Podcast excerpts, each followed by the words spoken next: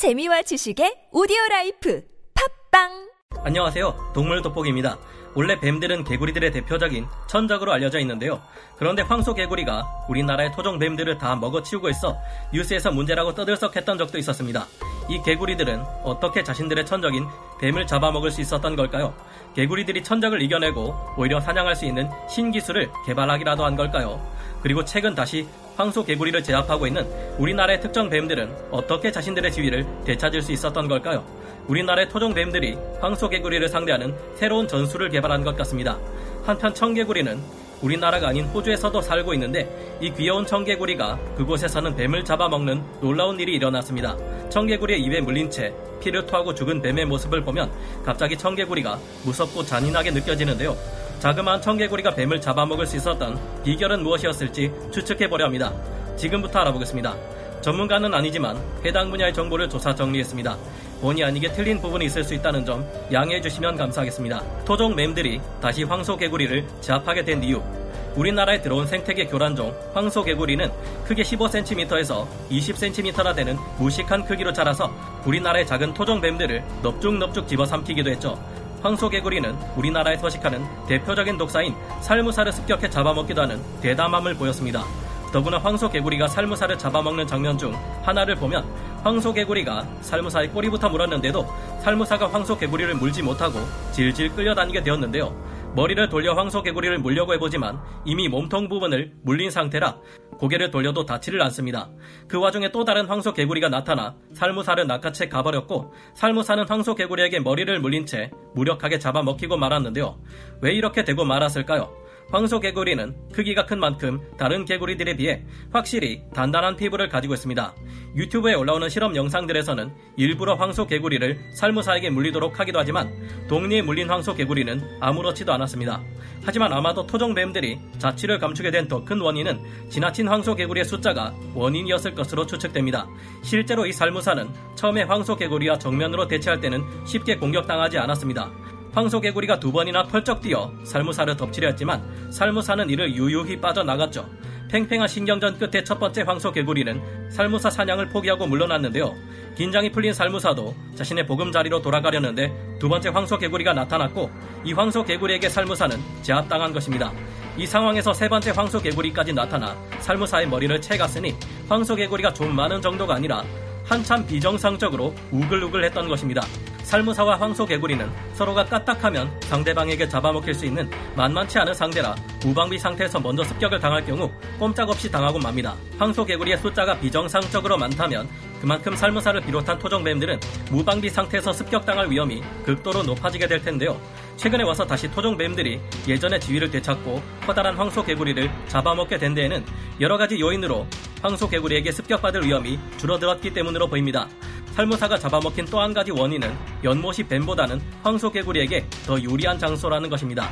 살무사가 황소개구리를 집어삼키려 해도 물속에서는 이것이 힘들기 때문인데요. 살무사는 헤엄을 계속 쳐야 물 위에 떠 있을 수 있는데 이러는 동안 살무사에게 물린 황소개구리는 조금씩 빠져나와 탈출을 감행하기 때문입니다.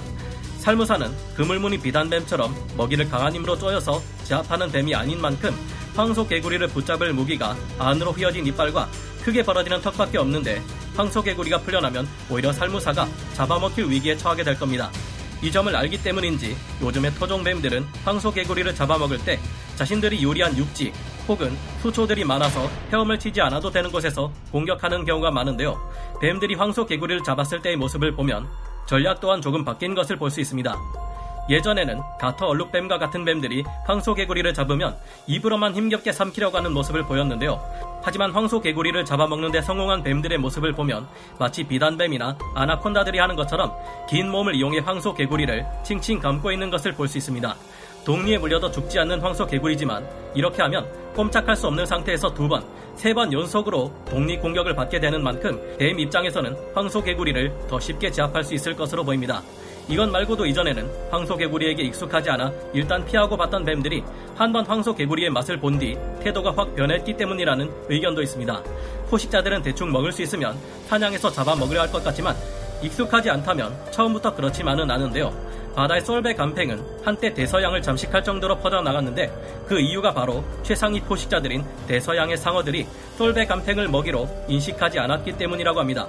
이 때문에 미국과 같은 국가들에서는 상어를 훈련시켜 솔베 간팽의 개체수를 조절하고 있다는데 다음 기회에 좀 더 자세히 다뤄볼까 합니다. 우리나라에서는 꽃뱀이라고도 불리며 몸 길이가 0.5m에서 1.2m에 이르는 유혈모기, 몸 길이가 70cm에서 120cm에 달하는 능구렁이 같은 큰 뱀들이 황소개구리들을 잡아먹고 있습니다. 작은 청개구리가 뱀을 잡아먹을 수 있었던 이유, 호주의 퀸즐랜드주 남동부 진피, 해질 무렵 오후 6시쯤 한 가정집 근처에서 한 마리의 작은 새끼 킬백 뱀이 기어나와 먹이를 사냥할 준비를 합니다. 혀를 날름거리던 뱀은 주위의 냄새를 통해 잡아먹을 곤충들의 신호를 감지하고 미끄러운 몸을 유연하게 움직이며 나아가고 있는데요. 뱀이 요하네스 솔라모 씨와 하이디 부부가 사는 집의 테라스를 기어갈 때쯤 갑자기 눈앞에 초록색의 불청객이 펄쩍 뛰며 나타납니다.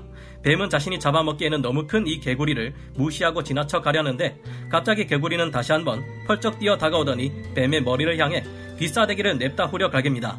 머리가 눌린 채 뱀은 펄떡펄떡 몸부림을 치지만 개구리는 여유롭게 입을 벌리더니 뱀을 꼬리 부분부터 꿀꺽꿀꺽 삼키기 시작합니다.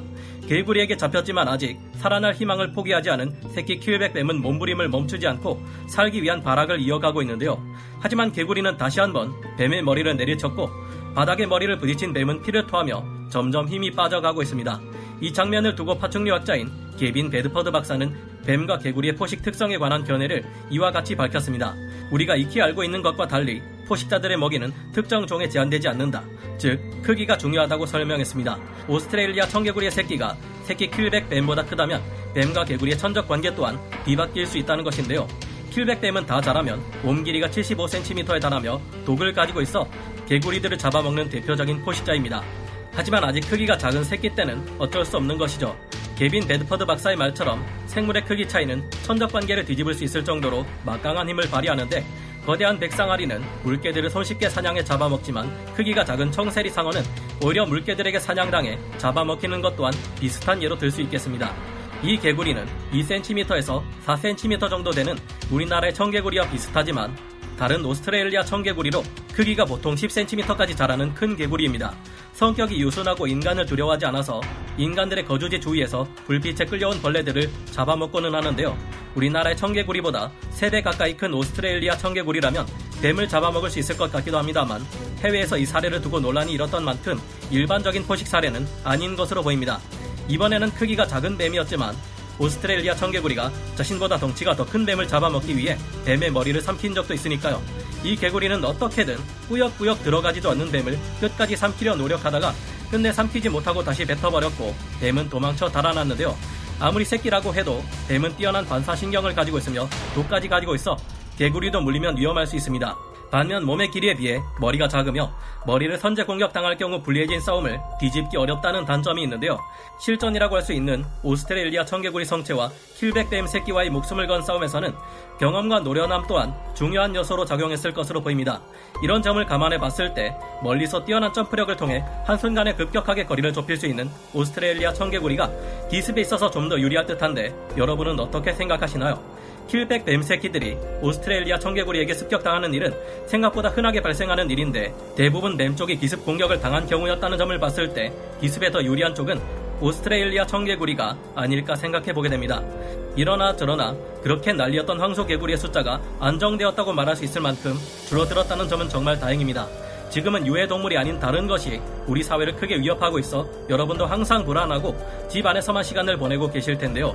황소개구리가 기적적으로 퇴치되었듯이 지금의 이 어려운 현실 또한 얼른 지나가 그때는 참 힘들었었지 하고 담담히 이야기할 수 있는 현실이 되었으면 하네요.